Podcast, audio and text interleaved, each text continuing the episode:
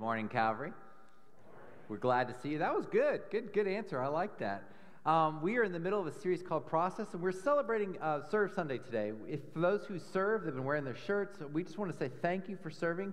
And our hope is that you desire to serve. But as you're going to see today, we're not just looking to put warm bodies in empty spots. We want you to find your calling and the way that God has gifted you to allow you to serve Him with a kingdom purpose. And so we've been going through this process of learning how to follow God, learning how to grow up. And we started a few weeks ago by planting a seed, and it's grown up. And so now this is actually growing, and it's almost like almost needing to be propped up by something. And that's good because we need to prop each other up. But it's the idea that as we grow, here's what we want you to see what happens underneath the surface will eventually be made visible. That what happens underneath the surface will eventually be made visible in your life, in every aspect. So, what's going on underneath is what's going to come out. And so, we asked you to ask last week what's underneath that surface? What, how do we change what's underneath the surface so that we produce the things that are of God? And we asked you to take a paradigm shift. And we said, in order to walk by the Spirit, you must seek your kingdom purpose. This is what allows us to be healthy, to grow something healthy instead of just producing something that is toxic or not wise or unfruitful. So, I want to speak today from Jeremiah 29 11. Now, if, you ever had a coffee cup verse, Jeremiah 29 11 is. And what I mean by that, it's a verse. You might get a tattoo, not that we encourage that. You might get a coffee mug, you might get a shirt. And here's the verse. You may have heard it, but it's also one of the most misused verses in all of the Bible. So here's what it says For I know the plans I have for you. This is the Lord's declaration plans for your well being and not for disaster, to give you a future and a hope. Oh, who didn't like that idea? I, I, I like that idea. I, you're going to give me hope and plans for a future, and you want me to prosper. And, and so we, we get this idea of God, you want to give me a bunch of blessings. So, how do I get there? How do I, I find this? And so, what we end up doing is we end up trying to play the Christian game, hoping to get the blessings. So, around here, uh, we, we have the sayings, you know, like we talk about serving, and, and maybe you serve. And, and as you're serving, you're sitting there going, I'm serving, where are the blessings? Right? Or maybe you've heard of the fruits of the Spirit like peace, love, and patience, and gentleness, and, and kindness. And we always forget long suffering is one of those. We, we get those ideas of, and we sit there and go, I want to be a loving purpose person. And so I try to, to be a loving person, but I don't actually do what's underneath. And so that fruit seems almost untangible and impossible to grasp. Because we have tried to get the fruit without first dealing with the root. So, the blessing of God, I do believe that God has a best, a best for you. But the blessing of God comes from transformation. And the transformation that results from a life spent following God will produce the fruits of the Holy Spirit in your soul. You want to have love? You got to deal with the root. You want to be kind? You got to deal with the root. You want to have peace, amen. You got to deal with the root. So the transformation of a life spent following God will produce a life lived following God and also in service for others. Now that's a key. Because when you're following God, it can't just be about you. It can't just be about what you get. You want to have the best blessings for your life? You can't just live for yourself. It's dying to yourself. And so the way that we express it around here is we have a, a, mission statement. It's our general mission statement. And almost every church has a mission statement that's similar to this. Here's what ours is We are followers making followers of Jesus. You can go outside and see it written right above on the opposite wall, right there. Huge lettering. There's pictures. You can look up. If you've never looked up and read it, there you go. That's it. We want you to remember it. Now, here's a little uh, inside information for you. Almost every church that you should be a part of, in fact, I would say any church that you would be a part of, needs to have a similar mission statement. In fact, if it doesn't, run away. Now, they may call it different things. They may say, we're disciples trying to love God and love people. We're, we're trying to be, but it's the same idea that we are living for a kingdom purpose, that we're trying to live with the following. And so we talk about purpose all the time here. But here's the problem we don't necessarily know how to resonate with our own purpose. We don't ever always know why we exist. And so we even have the four follower statements. They're above the bathrooms out there. And, and the follower statements are, are effects. They're ways that you know that what's growing up in your life is healthy. Okay? Here are the effect statements. Here's what we want followers follow Jesus. That's our discipleship, right? Uh, followers uh, serve God and others. That's the idea of serving. I know I'm supposed to serve people, right? Followers share what they. That's evangelism. Congratulations, we're all called evangelism. You share what you know about God because you can't share more than you know about God or you're a liar, right? But you're called to share what you know. And then finally, followers give sacrificially. It's a kingdom worldview of their time, their effort, their resources. Those are the effects of a life that's lived healthy. Now, what we know, once again, is that we're supposed to do those things. So we try to do those things and we try to get filled. But I want you to understand very clearly those are a measuring tool to see what's healthy underneath is real. Because if you do those things and what's underneath isn't healthy, those things will not only not give you purpose, they will drive you away from helping you be at rest and at peace with God. I can't just serve. I can't just go out and, and, and share what I know. Eh, eh, here, let me explain to you like this. I grew up in a, in a church that really emphasized evangelism a lot. And what I meant by evangelism, here's what I meant. Here's a tract that's going to annoy people. And I want you to go out and I want you to say to someone, hey, I know you probably don't want this, but here's a tract. And walk away. Shared what I do. Woohoo! Anybody know? Anybody ever? You know what? Y'all look like a lost. You know what? Those little pieces of paper that says basically "turn or burn." You know like those kind of things.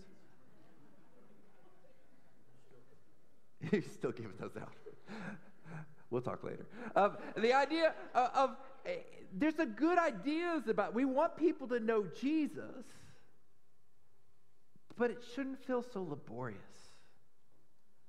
Serving God shouldn't be difficult. Giving God of our resources shouldn't be a struggle. And if they are, there's a root problem, which makes the fruit bad. And so, what we're trying to get to is the understanding okay, if I'm going to really allow God to transform me, and I get to the heart of the matter, I'm going to have an existence with a purpose. I'm going to live fulfilled. But if we don't, we're going to fake it. And, we're going we're to live our life, and we talked about last week, with just an existence mentality. And we said an existence mentality isn't much of an existence. But a life lived with purpose that glorifies God will give you purpose. A life given finding how God made you and living it out. And without that, what we're going to do is we're going to we're going to live this life circling around in this pattern of I, am constant failing. I'm never at peace. I'm constantly at war with myself. I don't know how I fit into this world. So I'm going to go find hope over here. I'm going to go find uh, there's a little a pocket of joy over there. And we're not going to understand that life is a gift when it's spent lived for the glory of God. David Rhodes said this Has Christianity degenerated in our culture into nothing more than a big I'm sorry at the end of our lives? I accepted Christ and I get to spend forever with God in heaven. Oops, sorry about all those relationships I could have had. Sorry about living for you. I really wanted that next thing. I can feel heavy.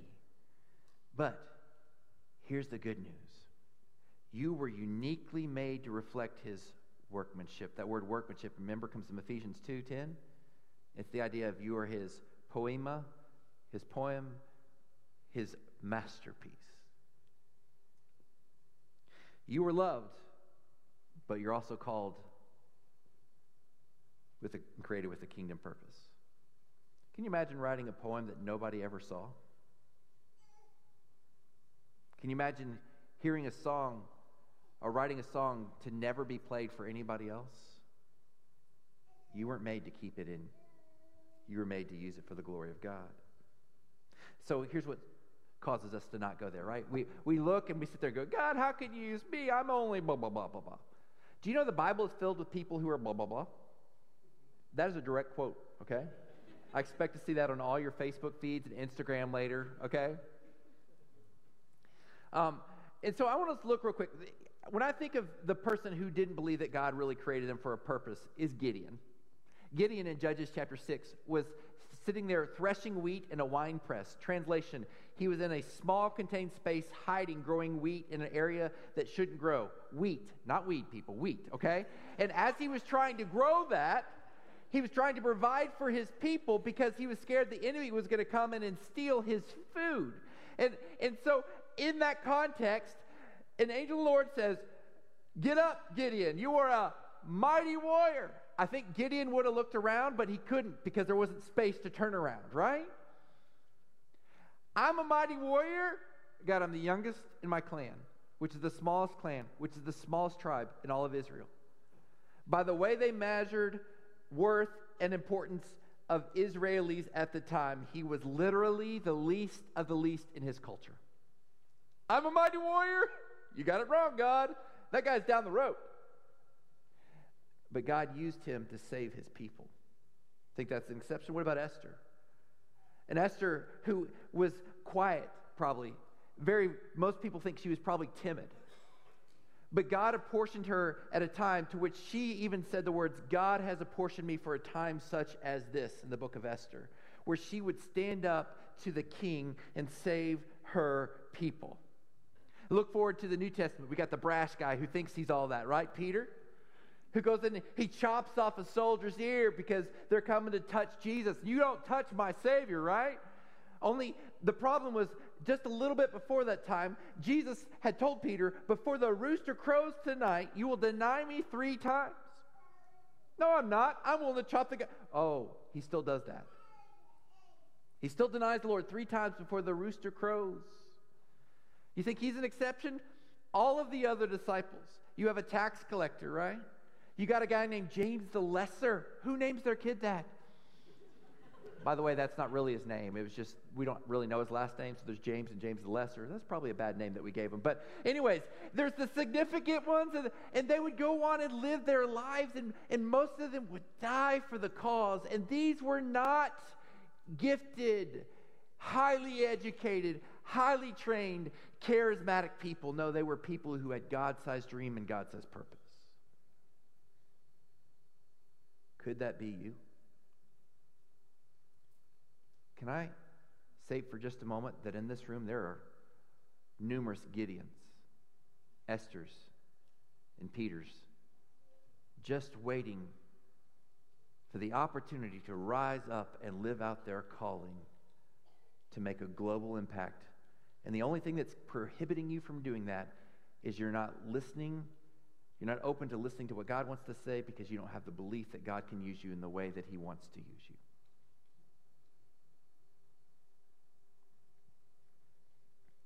So, how does he want to use us? Well, I know the plans I have for you. This is the Lord's declaration for well being, not disaster, to give you a future and a hope. It's living out your calling. What are the two types of callings we find? A general calling. There's to serve God and others, building his kingdom. Matthew 28, right? Go into all the world, baptizing them in the name of the Father, Sons, and the Holy Spirit. That's what every church is supposed to do. Acts 2, right? I could go through the scriptures, and it's the idea of followers making followers. But here's the cool part that general calling translates into a bunch of different churches. And that, that general calling for, is not different for us than it is for Northview. And it's not different for us than Campus House. And it's not different for us than it is for Covenant. Our general calling is to help people find Christ. They are not the enemy, they are on our team. Amen. So if you're the guy looking which team you want to play on, we're all on the same team, so stop church hopping. That was free. Okay, the idea of what it looks like to really be invested in the kingdom of God is this it's understanding that Calvary exists for a different purpose than what those churches exist for. And that he made us unique with a different group of people. And the reason that we're unique in our calling is because you are all unique. So there's not only a general calling, but there's a personal calling to serve God and others, utilizing your unique giftedness. Have you thought about that? What does that look like? Let's look at Jeremiah 29 a little bit deeper to help us understand that. The context of Jeremiah 29 11 begins in Jeremiah 29 1. Here's what it says This is the text of the letter that the prophet Jeremiah sent. So this is Jeremiah's letter to the remaining exiled elders, the priests, the prophets, and all the people Nebuchadnezzar, wait for it, had deported from Jerusalem to Babylon. I have plans for you to give you hope and prosperity, to give you purpose. You just got carried off from land. Uh, not to use an illustration that's too soon and not to make light of a current global situation, but because it's relatable. I want us to kind of imagine what this might look like. And I'm not saying that this would do this. Please don't misread this. This is just a way to, to step into this world. But this would be the equivalent of Ukrainians being conquered tomorrow by the Russians and being dragged out of their homes and sent back to all over Russia. And then me writing a letter to them saying, I know the plans God has for you. It's plans for you to prosper, plans for you to have hope and a future. And they're going, dude, we just got dragged off. How, how am I supposed to have hope in this? But he goes on. In Jeremiah 29, 4 through 7, here's what he's saying to him. This is what the Lord of armies, the God of Israel, says to all the exiles, to the people who've been scattered. Because maybe you don't feel at home, right? I deported from Jerusalem to Babylon, build houses and live in them, plant gardens and eat their produce. Find wives for yourselves and have sons and daughters. Find wives for your sons and give your daughters to men in marriage, so they may bear sons and daughters. Multiply there and do not decrease. In other words, live your lives. Now get this, verse 7. Pursue the well being of the city I have deported you to. Pray to the Lord on its behalf, for when it thrives, you will thrive. Wait, what? Pursue the well being of the city I have deported you to. Pray to the Lord on its behalf, for when it thrives, you will thrive. There's a context here. You see, we're called to be kingdom builders in our context, regardless of the circumstances. Here they were dragged out of their homelands. This is like the, this was Daniel in the Bible. This was Shadrach, Meshach, and Abednego who got tossed in the fiery furnace because they didn't say no, okay? This is the idea of I'm being dressed. This was the wise people, this was daughters, this was sons, this was the best of the best, and they were shipped out. And he says, I want you to not only live and marry, but I want you to pray for the Babylonians. I want you to pray, and as that country thrives, so will you. Now, here's the problem that we don't understand. Most of us in this room are living where we want to live. You know how I know that? Because most of you in this room have the resources if you really wanted to. Not everybody necessarily, but most of us, if you really wanted to live in Florida right now, you could pack up and move to Florida. Sounds pretty good right now, right? So you're, you're getting to choose where you live, and we still struggle living with the context. You've, you've picked the job that you wanted. Say, no, I didn't. I, I didn't really have any. Yes, you could go work at McDonald's right now. I know the signs are up. And I'm not disparaging anybody who works at McDonald's. That is a noble job. You can go, and, but you want to have a certain income, you want to have a certain lifestyle, and you're living and defining your purpose by the choices you are making, and the choices you are making aren't giving you the satisfaction you're longing for because you aren't living with the purpose that God has made for you.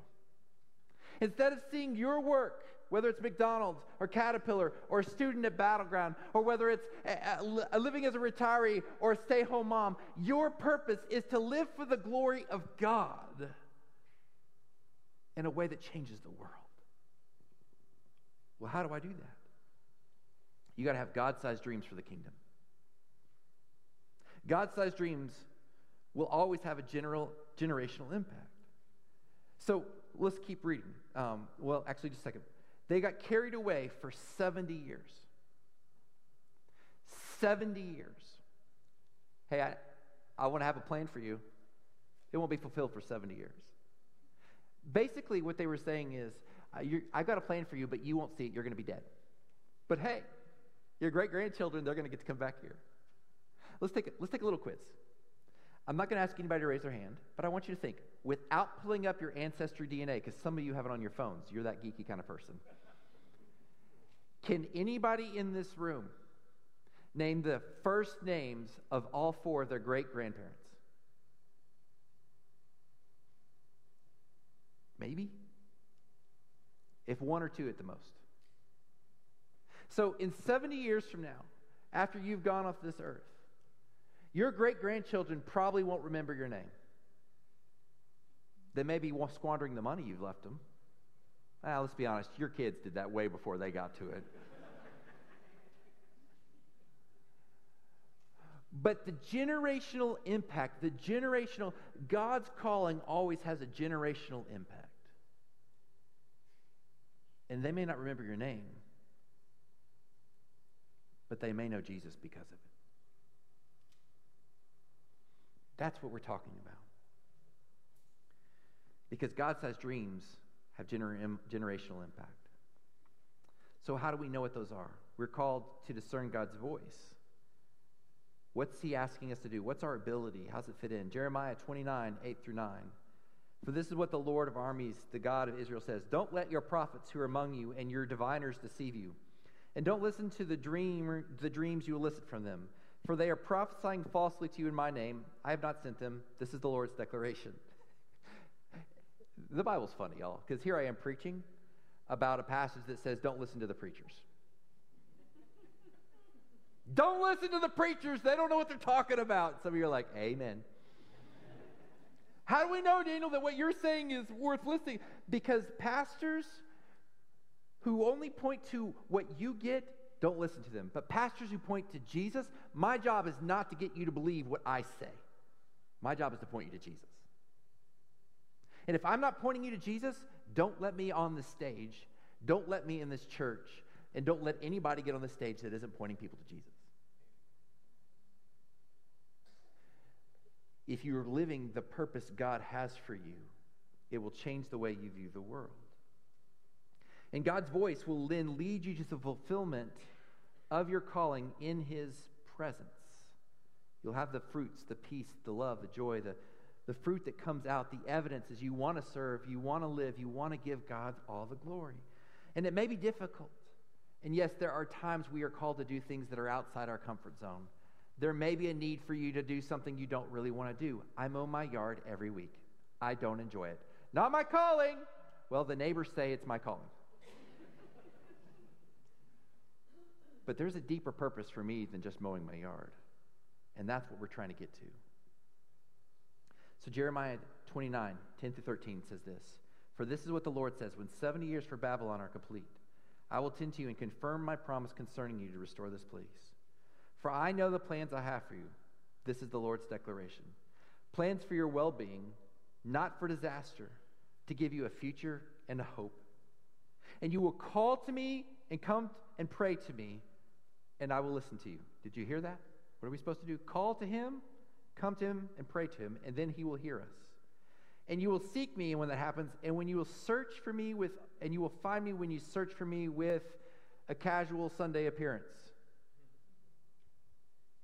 Once a week at small group. As I serve God, no, with all your heart.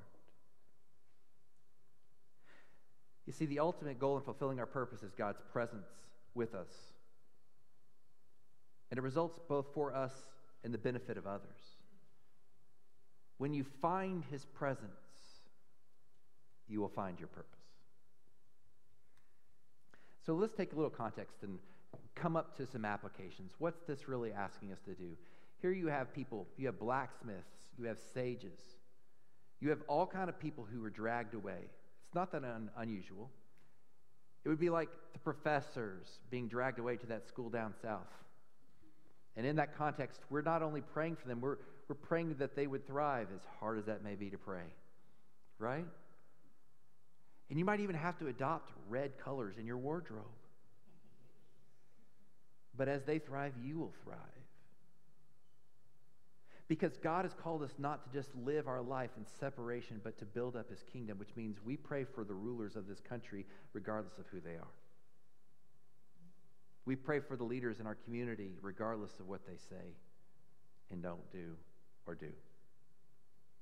We pray for God to thrive and move because God's presence we want to move, and then we live out our calling in doing so. So, how do we live our calling? You live out your calling as a blacksmith or a sage. Translation, you live out your calling as a teacher or as an engineer, as an entrepreneur, as an employee at the local fast food restaurant. You live out your calling in such a unique way, knowing that God has placed you there. But I want to give you a, an extra step for that.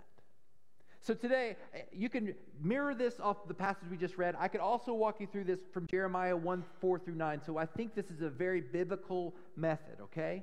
But using this, this is uh, Will Mancini. How do you find your specific calling? Three questions to ask in finding your purpose in God's calling. First, what is your passion? What has God given you a passion for? What fuels you? Now, passion could be coffee. Lately, I've been into disc golf. You know why? Because I can go in the woods and not have to wear a bunch of sunscreen. And that's honestly a big part of it. And I love watching the disc fly, and I, I, I, like golf too. I love, you know, that kind of, those are passions for me. They probably won't be, some of you are passions running, and you are sick individuals. But God, God has given you that passion for a reason. And some of it's teaching, and some of your passions is kids. If your passion's kids, work in the kids' ministry. That's an obvious one, okay? If you're passionate, but what, what God has given you a passion for, what fuels you? And, and take a time and, and maybe write out 20 things. What gives you energy? What do you look forward to doing? Okay, with the second one. Not only what is your passion, but what's your abilities? And this is not what you think you're good at. I think I'm really funny. My wife sometimes disagrees.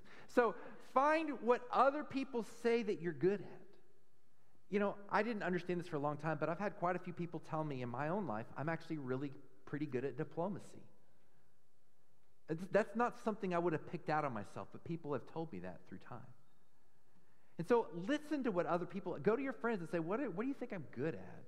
And make a list, five to 10 things. And then the third question I want you to ask is where do I thrive and where do I live? Because where you live may not always be where you thrive. I've got a job that I'm not really loving, you're living in that job. Where am I thriving? That's where you're going to spend your free time, right? My house. I thrive at the basketball court. Everybody thinks they thrive on the basketball court. You ain't got game. You know, all those kind of things. Where am I thriving? Where, uh, where does God call me to do? What's the context? And then I want you to wrap these around and I want you to view this uh, Venn diagram. So sometimes you're called to go because you have the ability as a follower of Jesus to share what you know. You are still called to do that, even if it's not necessarily your sweet spot. We are all called to live missionally. We are all called to make disciples. It may not be your sweet spot, but we are all called to do it. That's sometimes what we have to do, right? But what we're looking for is that sweet spot. What's your passion? Meet your ability meet your context, meet your sweet spot. So, the way this works for me is my passion is personal transformation. My ability is connecting with people one on one. My context might be playing disc golf. So, when I play disc golf, if I go play with someone else, what I'm doing is, are they a follower of Jesus? If so, I want to help them have a personal transformation that by the time I walk off playing disc golf, they're walking closer to the Lord. If they don't know Jesus, I want to walk them through the opportunity to have a relationship with Jesus by bringing that up in the context of using disc golf as a means to share the gospel. It's not hard. You just got to be willing to do it. So I want to give you your daily training. Here's the daily. Now, I, I rarely say this. I'm almost going to guilt you into this. So I'm saying that so I'm not trying to manipulate this, okay? Because I know sometimes we reach these daily trainings and go, that'd be great. Let me try to apply that. I'm not going to. Do it. You're not I want you to resolve to do this. In fact, I want you to resolve to do this and come to a place where you write it in an email to me or to Drew or to Amy or small group leader. You share it with a, another college student. And, and if you do this, you will find that God will start speaking to you in ways that you've never imagined. You'll, your worldview will change. I, am not trying to oversell something. I'm, I'm just giving you hope here. This is what Jeremiah 29 11 is about. I want you to have success. I want you to prosper by living out your unique purpose in the sweet spot of your passions, abilities, and context as you're living for the gospel as God has called you. Gideon, rise up, mighty warrior. Esther, you were made for a time like this. Peter, you're going to fall down. Get back up. live out your calling, but you got to define it first. So here's some six examples. I want you, well, first, take your passions, abilities, and context and summarize God's calling of your life in 15 words or less. And if you can't do it right away, good. Wrestle with it in your small group. Wrestle with it. I'm going to give you some examples. Probably, in fact, emphatically, none of the six examples are to be yours. Even if you have to change a word, you do not have permission to plagiarize someone else's personal calling, because then it's not a personal calling. So let me give you some examples of what this looks like. Example, your name. Daniel Barry exists to glorify God and serve others by. Then you got 15 words. Obviously, this one is an example for women because men, your job is not to connect women. Connecting women in meaningful relationships centered around the gospel identity and prayer. You're a connector. This is, eh, I'm a connector, and so I'm, you probably have the spiritual giftedness of hostessing if you can do this. I'm going to have girls' night, and I'm going to make sure when we have girls' night, it's not a night and an excuse to badmouth husbands and gossip. But rather, we're going to use it to glorify God.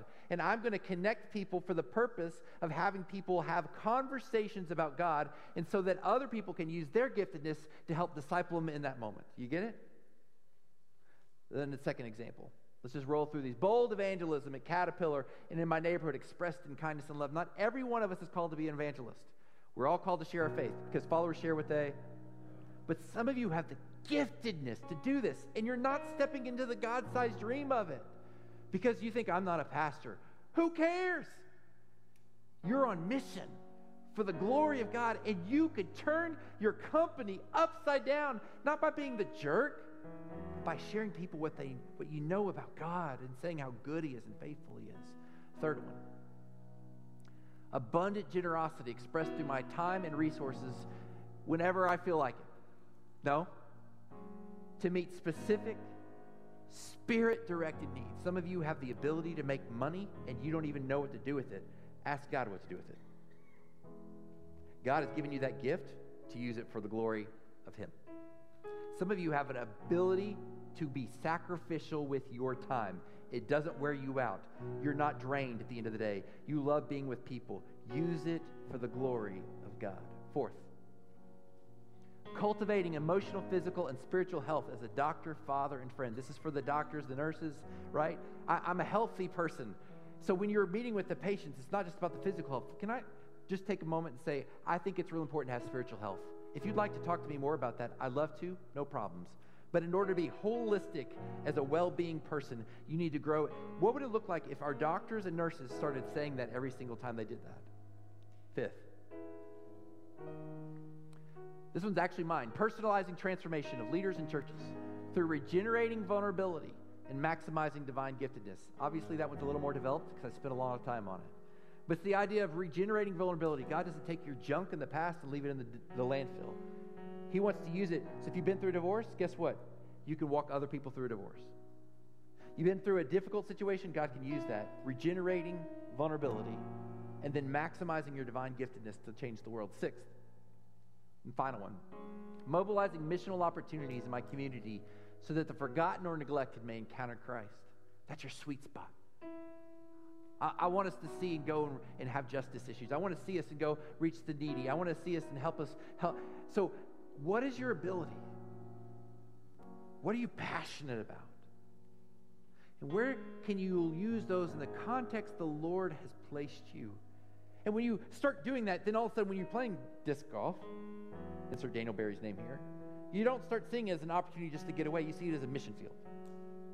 When you go to Klondike Elementary School as an eighth grader, it's not just something you have to do because your parents and the government make you, it's your mission field. Do you know your mission? Do you know how God uniquely made you? This is what will change the world. Now, some of you may get really excited about this, and you're going to fail. And so that's why we remind ourselves Jesus looked at Peter and said, Peter, upon you, you're my rock, and upon you, I'm going to build my kingdom. Don't give up. At least 10 of the disciples died, as church history suggests, through martyrdom They're willing to pay whatever the cost because they lived out their purpose. So we're going to do this today to remind us, God, we want to live out our purpose.